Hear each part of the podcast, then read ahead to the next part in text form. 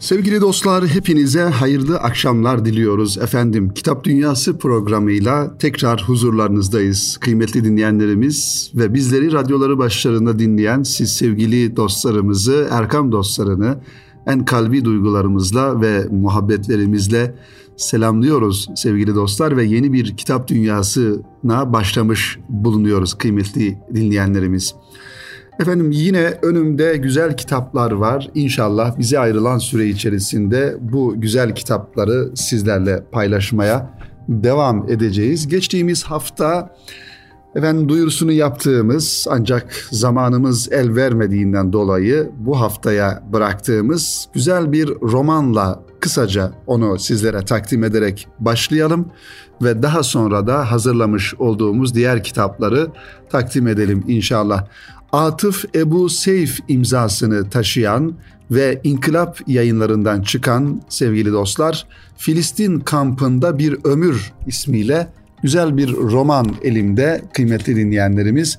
Filistin davasını daha çok içeriden anlatan ve bir kampta hayatını sürdüren bir insanın e, izlenimlerini, oradaki yaşamış olduğu acıları, travmaları anlatıyor. 1948 yılında Filistin Nekbet felaketinden sonra Gazze'de doğan mülteci dervişin mahzun hikayesi. Kendi ülkesinde mülteci olmak nasıl bir duygu? O yürek parçalayıcı şartlarda dul bir baba ve üç çocuğuyla baş başadır. Bir kulağı sürekli barış görüşmelerinin neticelenmesi beklentisiyle büyük oğlunun İsrail zindanlarından salı verileceği haberindedir dervişin. İçinde bulunduğu sıkıntılı günlerde mutluluğu hissetmek ister. Yaşamış olduğu o kampta hep kendisine umut verecek şeylerin arayışında basit olaylardan tat almak peşinde. Kızı ve küçük oğluyla yağmur altında keyifli bir yürüyüş, yağmur sonrası güneş açtığında bir gök kuşağının doğuşuna şahit olmak, evinin çatısında saksılarla oluşturduğu küçük değerli bahçesini korumak ve balık tutmaya gitmek. Evet işte sevgili dostlar bir insanın aslında hayatında yaşarken isteyebileceği en basit şeyler değil mi? Özgürlük dediğimiz hadise ki insanın en önemli varlık sebebi özgür olmasıdır. Vatanında, milletinde, yaşamış olduğu şehirde hiçbir baskı altında olmadan ve kendi hayatını sürdürebilmesi herhalde bir insanın en doğal hakkı olsa gerek. Ancak yaşamış olduğumuz bu dünyada maalesef bir tarafta zalimler, bir tarafta mazlumlar, e, farklı coğrafyalarda, dünyanın farklı yerlerinde zalim pozisyonundaki insanlar, devletler, kurumlar, kuruluşlar mazlum pozisyonuna düşürmüş oldukları insanları eziyorlar, onlara zulmediyorlar ve işte Filistin e, davası dediğimiz ya da Filistin'deki yaşanan yıllardan beri Müslüman dünyasının adeta bir kanayan yarası olarak devam eden Filistin davası, Filistin hadisesi de işte böyle bir böylesi bir hadise insanların temel haklarından mahrum bırakılarak özgürlükleri ellerinden alınarak efendim vatanları, toprakları, evleri, bağları, bahçeleri işgal edilerek bir hayata, çekilmez bir hayata onları mahkum eden zalimce bir anlayış işte Filistin'deki kardeşlerimize yaşatılan. Tabi sadece Filistin'deki hadise değil bugün dünyanın farklı yerlerinde de efendim e, Myanmar'da Uygur Türklerine yapılan e, Suriye'de oradaki insanlara yapılan e, diğer taraftan bugün Afganistan'da değişen yönetim neticesinde oradaki insanların içerisine sürüklenmiş olduğu sefalet, fakirlik, açlık, yokluk hep bir zulüm maalesef dünyanın dört bir tarafında bu devam ediyor. Ama hiçbir şekilde bir mümin olarak, bir Müslüman olarak bu yapılan zulümlerin zerre kadarını dahi meşru görmeden bunların farkında olarak bunların efendim bir gün neticele biteceğini ve yeniden insanların haklı olan insanların e, gerçek manada haklarına ulaşacağını da ümit ederek bir mücadelenin, bir gayretin içerisine girmek gerekiyor. Yani Filistin'i İsrailliler işgal ettiler diye ve oradaki insanlara zulmederek yerlerinden onları ettiler diye bir Müslüman olarak Filistin davasından asla vazgeçilmemesi gerektiğini de ifade etmek istiyoruz sevgili dinleyenler. Onun için özellikle bu e, tarz kitapları oradaki insanlarla, oradaki insanların haliyle hallenebilme, onlarla hemhal olabilme, efendim onların duygularını anlayabilme noktasında okumak gerektiğini düşünüyoruz. Şüphesiz belki bugünkü şartlarda Filistin'e gidip oradaki insanların yanında e, İsraillere karşı e, mücadele etmenin belli başlı zorlukları olabilir. E, ama bu bunu yapamıyoruz diye oraya farklı yönlerden destek sağlamamız e, da söz konusu olması lazım. Oradaki insanlara maddi manevi yardımlarda bulunmamız gerekir ve en önemlisi de kendimizi onların yerine koyarak oradaki insanların hayat şartlarını düşünerek e, ve kendi hayatımızı da onlarla kıyaslayarak bir e, efendim muhasebe yapmak durumundayız.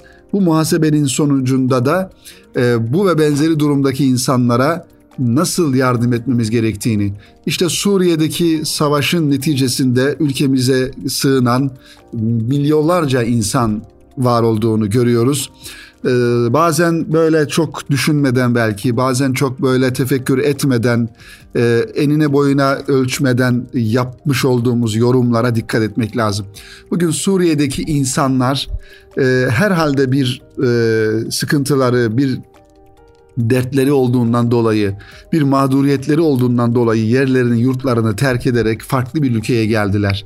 Ne zannediyoruz? Yani onlar sanki çok mu hevesliler gelip Türkiye'de efendim e, başka bir ülkede e, bu şartlarda yaşamayı çok mu arzu ediyorlar? Elbette ki hayır. Onların da orada e, evleri vardı, bağları vardı, tarlaları, bahçeleri vardı, düzenli işleri vardı, ticaret yapıyorlardı. Efendim e, kendi doğup büyüdükleri şehirleri, mahalleleri, evleri vardı. Kim ister böyle kurulmuş bir düzeni, kendi toprağını, doğup büyüdüğü toprağını, babasının, dedesinin toprağını bırakıp da başka bir ülkeye gelmek, orada efendim en ağır şartlarda belki en zor işlerde çalışmak, çoluğunu, çocuğunu, rızkını temin etmek kim ister bunu? Hiç kimse istemez elbette ki. O yüzden sevgili dinleyenler bazen böyle mültecilere, mülteci kardeşlerimize, bizim ülkemize farklı ülkelerden gelmiş, sığınmış, gerek Afganistanlı olabilir, gerek Pakistanlı, gerek Suriyeli veya farklı bir Iraklı, farklı ülkeler, Müslüman coğrafyalarından gelen insanlar olabilir. Onlara bu eleştiriyi yapmadan önce bir hemhal olma, bir empati yapabilme duygumuzun gelişmiş olması lazım. Ki o zaman doğru bir bakış açısı e, sergileyelim. Doğru bir bakış açısıyla o hadiseye bakabilelim. insafsız bir şekilde değerlendirmeyelim. Biz Müslümanız ve Müslümanca bakmak zorundayız hadiselere, ha, olaylara ve insanlara. Bu ülke her, herkese yeter şüphesiz. Yani yanlış tavırlar, yanlış hareketler e, yok mu? Elbette ki var. Ama bu yanlış hareketler bizim kendi insanımızda daha fazla var. Yani vatanımızdaki yaşayan vatandaşımız dediğimiz, kendi insanımız dediğimiz insanlara çok daha fazla var. O yüzden yanlıştan doğruya ulaşamayız ve yanlış örneklerden de doğruyu bulamayız sevgili dinleyenler. İşte bu şekilde bakmak gerekiyor ki bizim coğrafyamız yıllardan beri Şimdi de öyle, tarihte de öyle olmuştur. Her zaman mazlum insanların sığındığı bir yer olmuştur.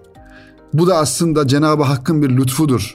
Neden dünyanın bir e, coğrafyasında zulme uğrayan insanlar kalkıp farklı ülkeleri düşünmüyorlar. Efendim oraya buraya gitmeyi düşünmüyorlar da bizim ülkemizi düşünüyorlar.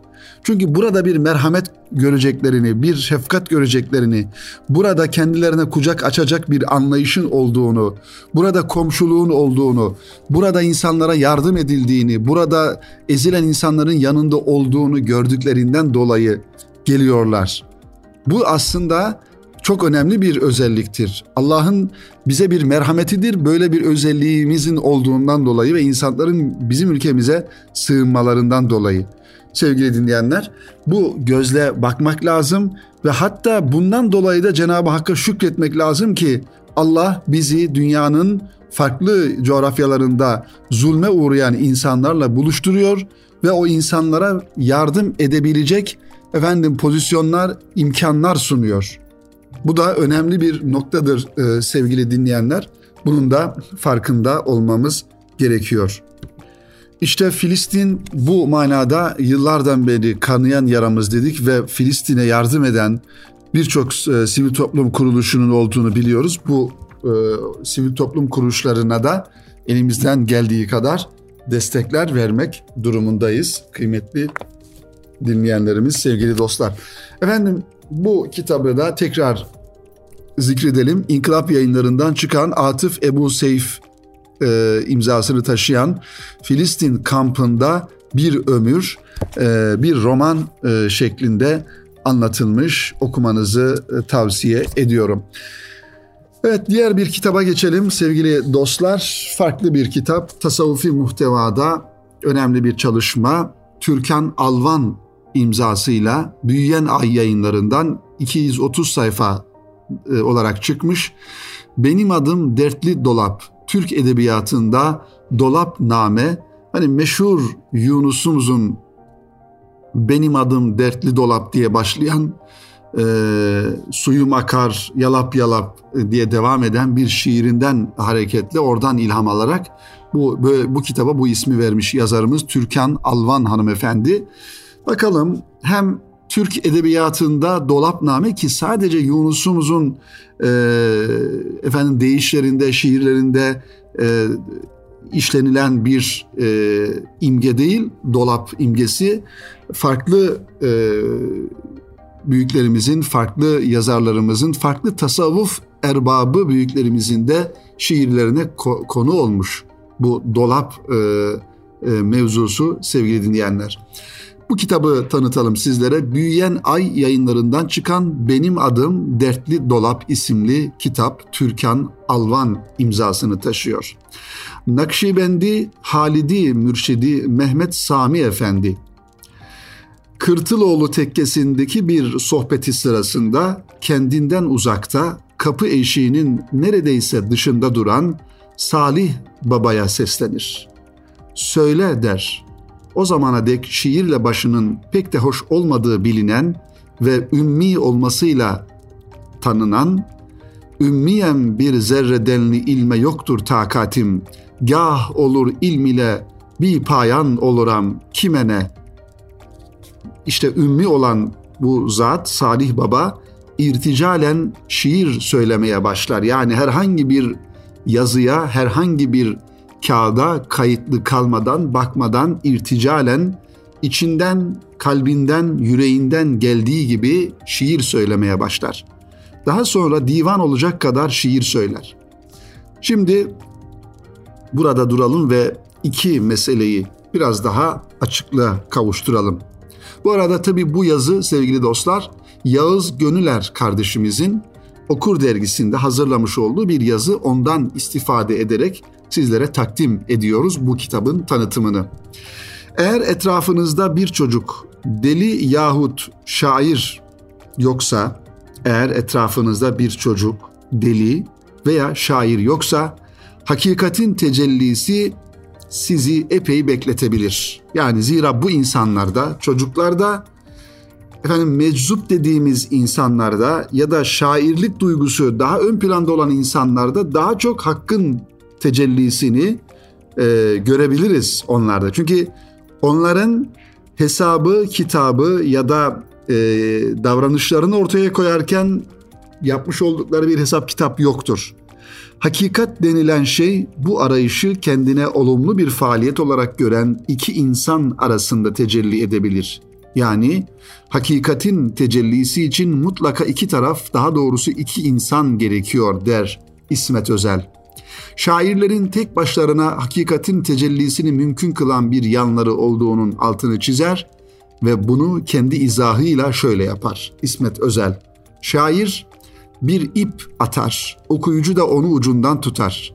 Hakikat böylece ortaya çıkar. İşte mürşidinin attığı ibi ipi tutan Salih Baba, az önce başta zikrettiğimiz Mehmet Sami Efendi'nin e, Salih Baba'ya söyle dediği yani şiir oku dediği anda işte atmış olduğu o ipi tutan Salih Baba o anda nice sıfatından sıyrılıp hakikat dolabını aralar ve içeri girer.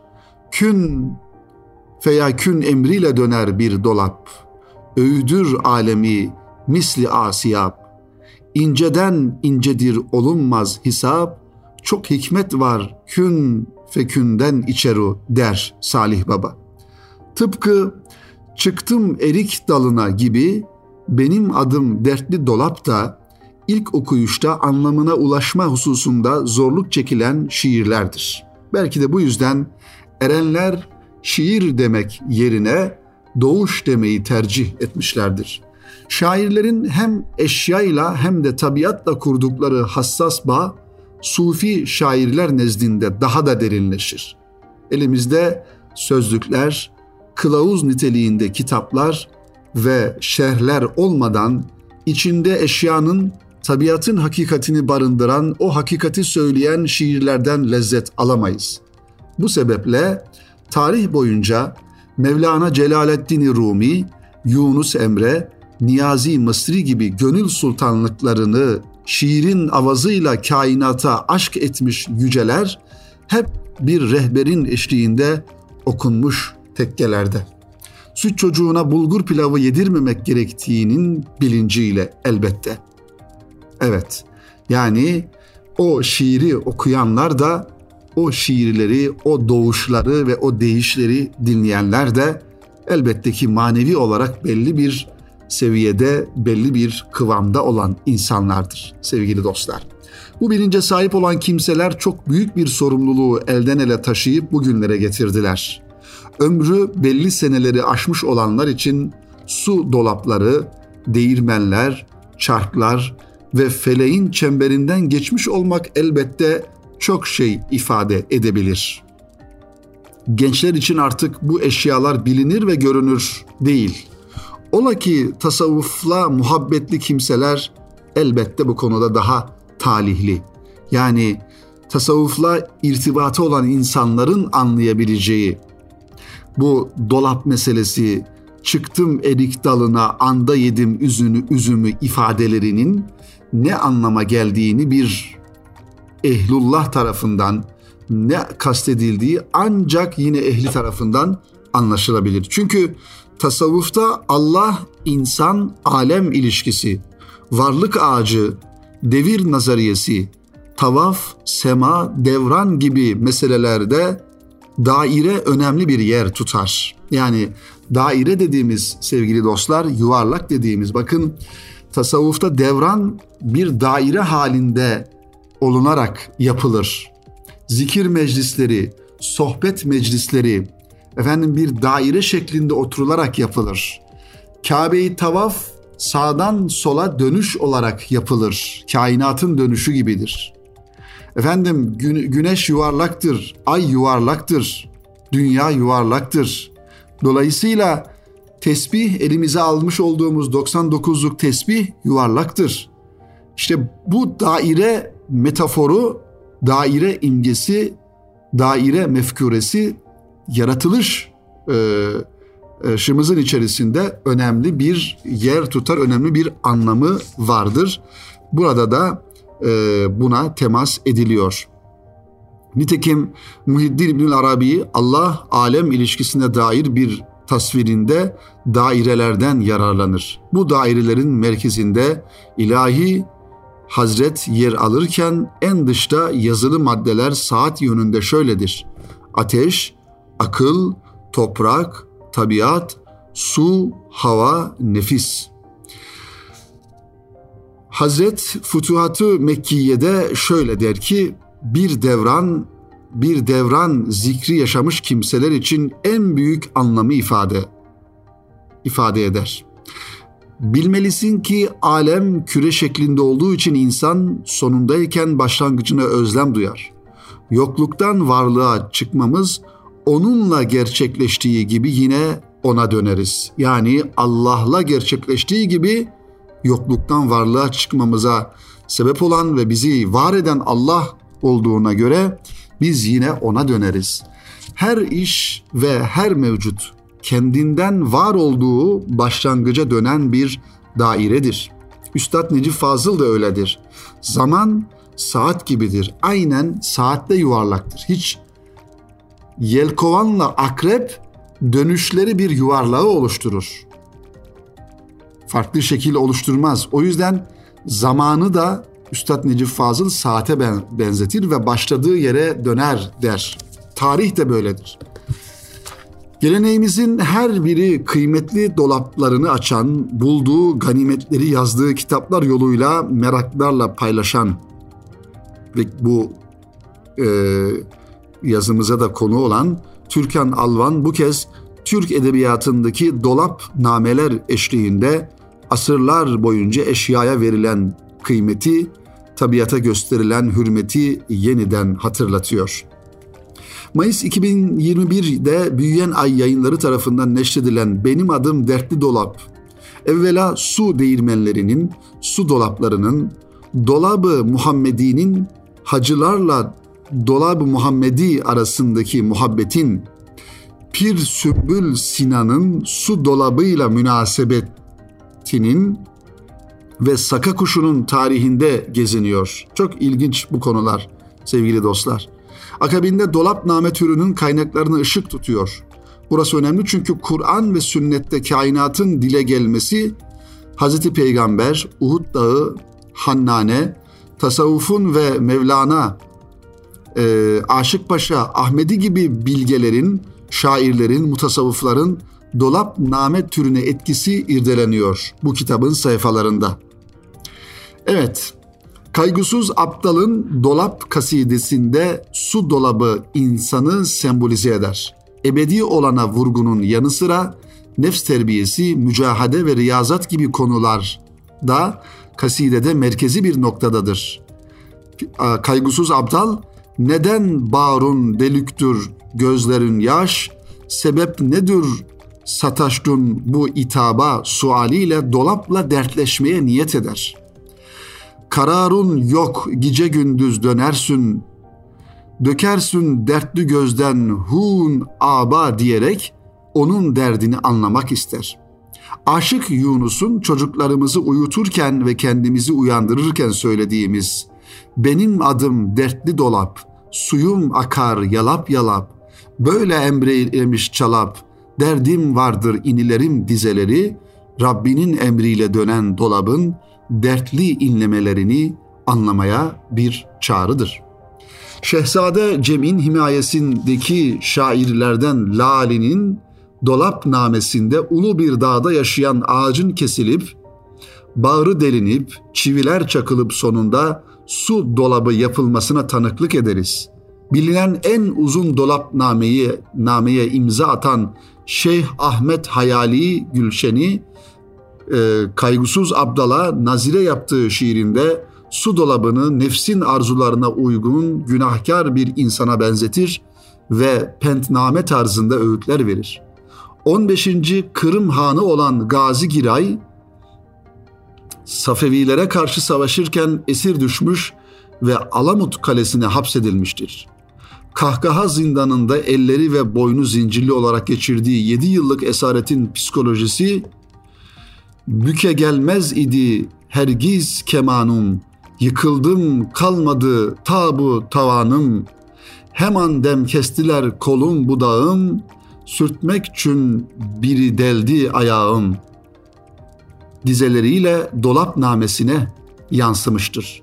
Pir Sultan Abdal su dolabının yanı sıra bülbül, dağ, çam ağacı gibi varlıklarla söyleşir. Tanbur ile söyleşisinde asli vatanından kopmuş gurbet derdi çeken insanın halini anlatır. Gel benim sarı tanburam, sen ne için inilersin? İçim oyuk, derdim büyük, ben anın için inilerim. Evet, işte sevgili dostlar, edebiyatımızda ve özellikle tasavvuf edebiyatında dolap name olarak bilinen e, şiirler, deyişler, yazıların sahipleri ve onları söyleyen büyük insanlar. Önemli bir konu ve bu gözle bakmak lazım. Dağdan kesilen bir ağacın efendim içi delinerek, çiviler çakılarak bir dolap haline getirilmesi ya da e, efendim işte içine su konularak ondan istifade edilmesi hep böyle e, Yunus'umuzun, kaygısız aptalın ve diğer e, insanların Niyazi Mısri'nin şiirlerine konu olmuş e, tur. Böylelikle bu kitabı da bu gözle mutlaka okuyalım. Ben tekrar Yağız Gönüler kardeşimize böyle güzel bir yazı hazırlamasından dolayı teşekkür ediyorum. Ve Türkan Alvan hanımefendinin kalemine sağlık diyoruz. Benim Adım Dertli Dolap isimli kitap Büyüyen Ay yayınlarından sevgili dinleyenlerimiz. Efendim programımızın bir hayli zamanını daha doğrusu birinci bölümünü aşmış bulundayız. Hatta neredeyse ikinci bölümünde sonuna e, geldik neredeyse. Kısa bir ara verelim. Aranın ardından birkaç dakikayla da toparlayalım inşallah. Sevgili dostlar tekrar huzurlarınızdayız. Kısa bir aradan sonra kalan dakikalarımızı sizlerle beraber geçirmeye devam ediyoruz kitap dünyasında. Sadece bu bölümde kıymetli dinleyenlerimiz e, birkaç dakikayla bazı kitapları özellikle çocuk kitaplarını inşallah sizlere tavsiye ederek bu bölümü de sonlandırmış olalım. Merhum Rabia Gülcan kardeşimizin tavsiyeleri idi bu kitaplar. Kendisini de rahmetle anıyoruz. Cenab-ı Hak gani gani rahmet eylesin kendisine ve bütün ölmüşlerimize önemli bir e, çocuk ya, e, kitapları e, editörü idi. Kritikler yapıyordu, değerlendirmeler yapıyordu.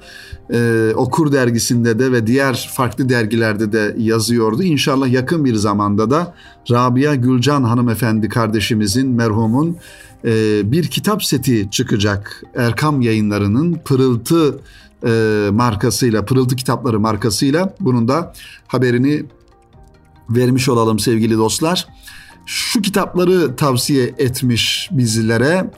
Ee, özellikle çocuk kitapları Diyanet Vakfı yayınlarından Nur Tok Yayın imzasını taşıyan Kimdir Bu Minik Dev kitabını ve diğer taraftan Erdem Çocuk'tan çıkan Zeynep Rüzgar Arık hanımefendinin yazmış olduğu Ayı Z Akıntıdaki Yapraklar ismiyle bir kitap ve yine Hasbahçe yayınlarından Gül Yaprakları Zeliha Pak imzasını taşıyor ve Özgür Özgül'ün imzasıyla Uçan At yayınlarından Taşın Kenti Mardin ismiyle yine bir çocuk kitabı ve Sakarya Üniversitesi Vakfı çocuk yayınlarından çıkan Mehmet Yüzücü'nün kaleme almış olduğu İstiklal Marşı Atlası ki önümüzdeki günlerde Aralık ayının son haftasında merhum Mehmet Akif Ersoy'un vefat yıl dönümü ve bu manada farklı etkinlikler de yapılacak ülkemizde okullarda özellikle. Bunu da hatırlatmış olalım. Mehmet Akif'i de rahmetle e, anıyoruz sevgili dostlar. Ve Ketebe Çocuk'tan e, Kayıp Kitapçı ismiyle e, Keti Kalpam imzasını taşıyor. Bu kitapları da sizlere tavsiye ediyoruz sevgili kitap dostları, kıymetli dinleyenlerimiz. Efendim e, yine vitrinde olan kitaplardan üç tanesini de zikredelim. Büyüklere dönük tabi bu kitap. Can yayınlarından çıkan e, ve Tuncay Birkan'ın hazırladığı fikir ve sanat alemimize bu hürriyet kafi değildir imza e, ismiyle bir kitap.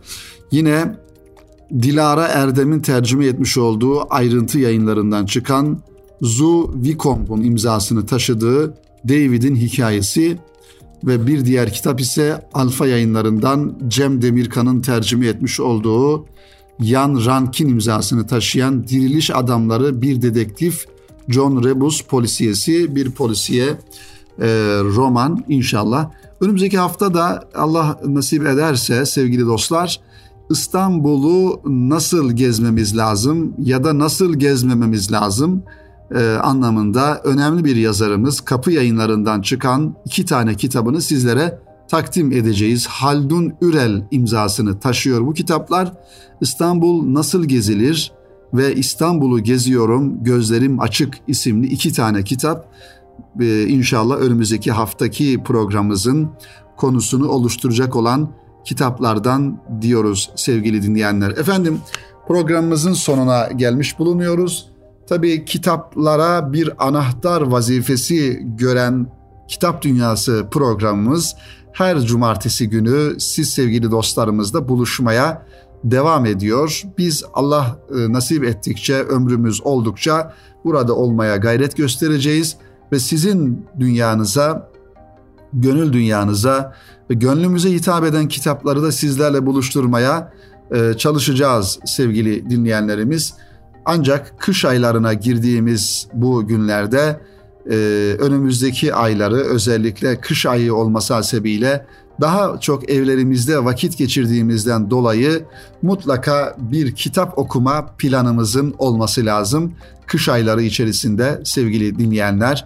Bugün diyelim ki Aralık ayının içerisindeyiz.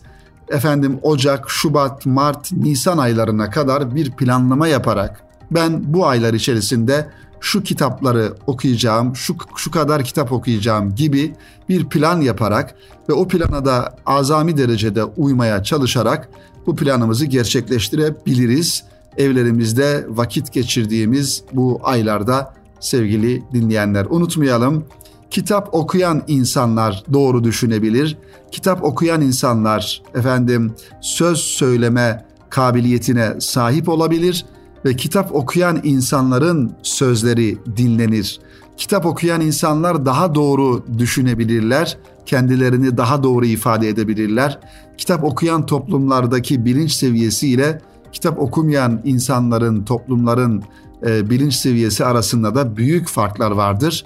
Zira biz kitap medeniyetinin insanlarıyız. Bizim dinimiz kitapla yola çıkmamızı ve kitabı okumamızı emreden bir dindir sevgili dostlar. Bu duygu ve düşüncelerle hepinizi Rabbimize emanet ediyoruz ve tekrar önümüzdeki hafta buluşmak ümidiyle e, diyoruz. Hoşça kalın, hayırla kalın efendim sevgili dinleyenlerimiz.